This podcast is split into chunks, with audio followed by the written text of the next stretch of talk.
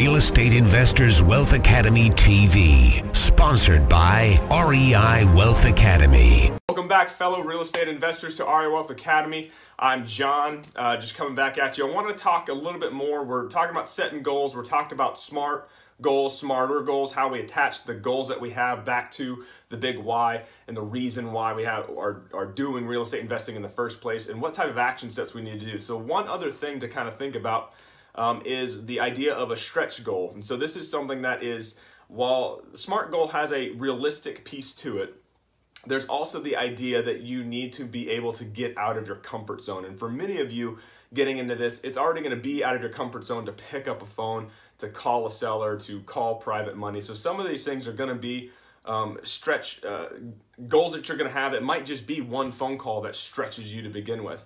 Um, there's some other uh, investors that are out there that talk about multiplying whatever action or whatever time that you have. You know, if you want to make you know ten thousand dollars, multiply that times ten, and you're going to have hundred thousand dollars, and that's your goal. Well, or you're going to shrink your time frame. So that's that's the idea of the stretch goal. But in, in at starting out, what I found, at least for myself, is while those I, those ideas, it was easy to get excited about some of that, and there's definitely a good emotional piece to it is you still have to back your way out from that. And there is a realistic piece that has to kind of come along with that because you're still developing the discipline.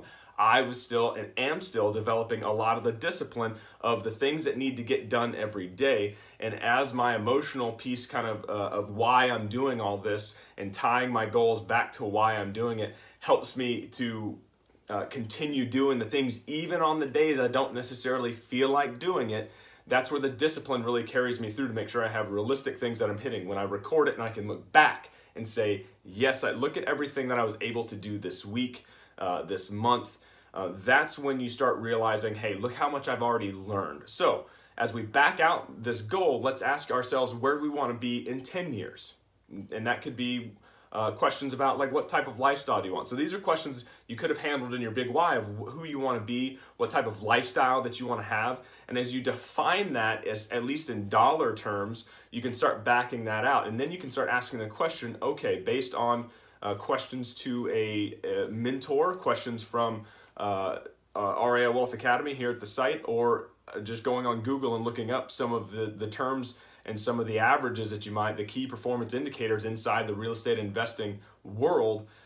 Hey, what are some of the numbers I should be looking at? How much cash flow could a buy and hold um, throw out? How much how much money will a uh, flip that I'm going to be doing in this market or in that market is going to be throwing out? How many houses do I need to do um, every single month in order to make that happen? So when you're thinking about these goals, you have to think about where do I want to be, let's say in 10 years. If that's too far, back it out to five years.